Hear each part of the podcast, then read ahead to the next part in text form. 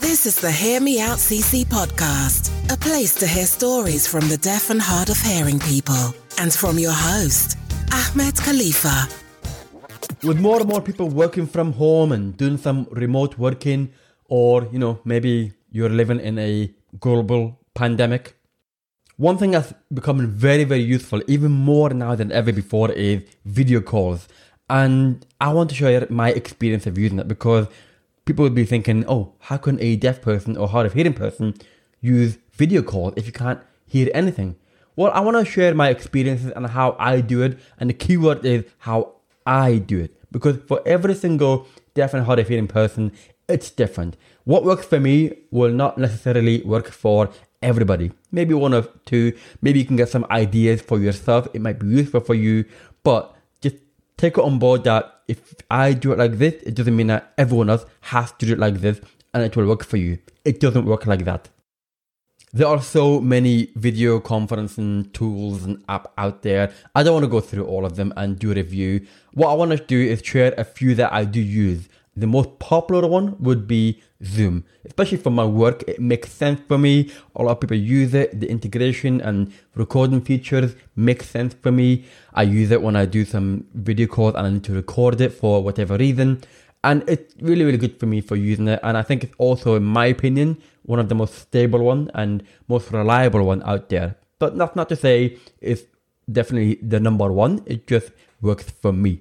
But it doesn't have the best closed captions option. I mean, you can integrate it with another tool or get someone to type it for you, but it doesn't have the automated captions at the time of recording anyway.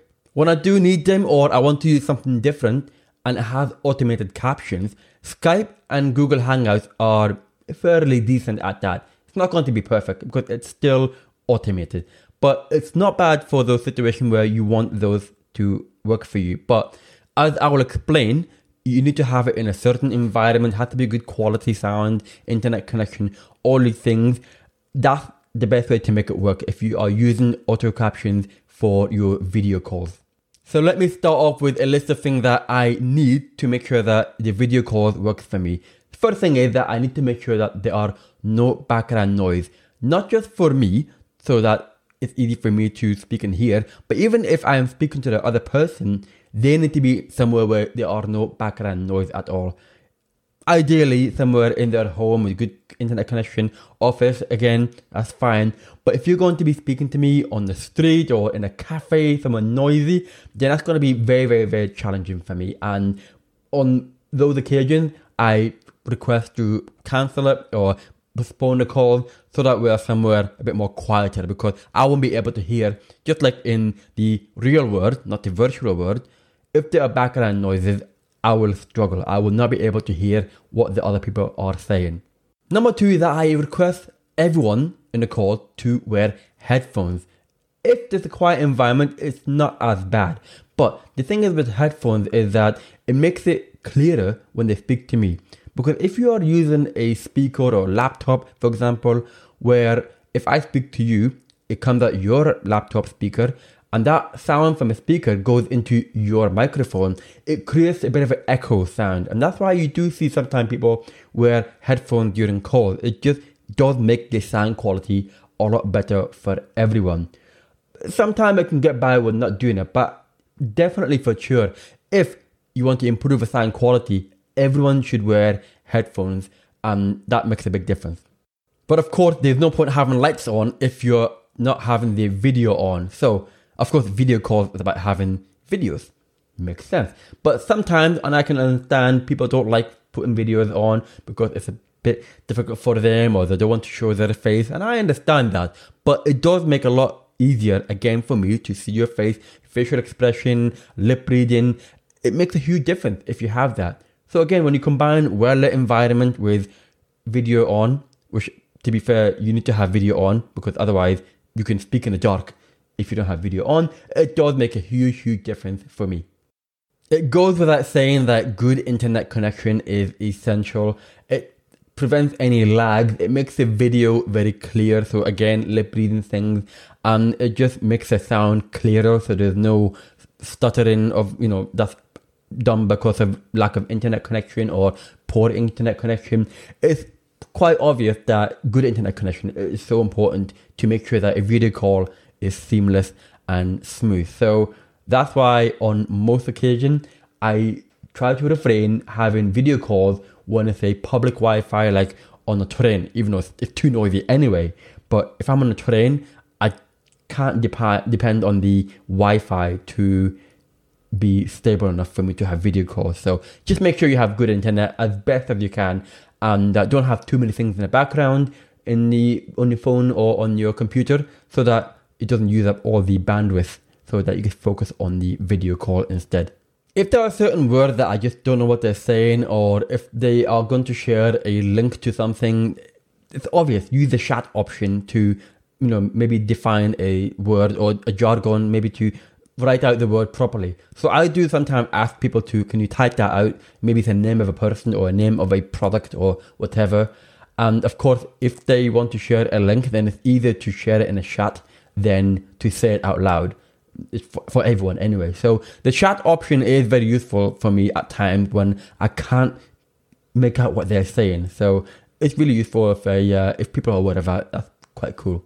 On most occasions, I do prefer to have video calls on my desktop or my PC. It's the convenience, it's the comfort, it's just easier for me because everything's set up this way. I've got the microphone, I've got two screens, I've got my webcam or anything like that, and I have my my sound equalization tool. All these working together, it makes the video call experience a lot easier for me. On mobile, it's different, and I can adjust it a little bit, and I will explain what I do to make it easier for me. But I just always prefer for me anyway, that I use desktop if I have video calls, whether it's for work or whether it's for personal, it's just easier for me. So if I'm on my mobile, what do I do there? Well, the important thing is I use headphone as well as well as the other person. So all these other things is rela- relatable as well. But even for me, I do find using noise cancelling headphones quite useful. Connect it with the Bluetooth, and it just all focuses on that person. But even on top of that, I use sound equalization tool on my Android phone as well. And I use one called Equalizer FX Pro. And again, it gives you the option of different sound settings and different type of, you know, acoustic and bass and, and, and tone and all these things and treble. And there are custom ones. You can, you can create your own. It does make a big difference for me when I have phone calls. I switch it on to the right setting and combine that with, again, same idea well lit environment, good internet connection, and you have a video on and you have a microphone, plug it in with your hand free kit, all these things combined together, it makes a huge, huge difference for me to be able to have video calls on my mobile as well. And that's it for me personally. That's how I do it. Like I said, it may not work for everyone, but maybe there's something there that will work for you personally. You might be a hearing person yourself, and you might find that, you know what, a sound equalization tool might actually be beneficial for you. If not for a video call, maybe you can use it to listen to music. It just improves the sound quality. Whatever it is, you can use any of these ideas yourself. But I can appreciate that for those who are more profoundly deaf or sign language users, then it's a completely different situation. And I will maybe well do another video of that. If that's useful for you, let me know in a comment. I might do another video about how that can work for people who are profoundly deaf. For me, it's different. This is how I work. I hope it's useful for you. I hope you can understand better. So maybe one day when we talk, this is the kind of thing that I request. So I hope you enjoyed the video as well. Thank you for watching. Make sure you hit the subscribe on whatever platform that you're using to listen to watch this. And in the meantime, I will speak to you again soon. Take care. Thank you for listening to the Hear Me Out CC podcast, courtesy of HearMeOutCC.com.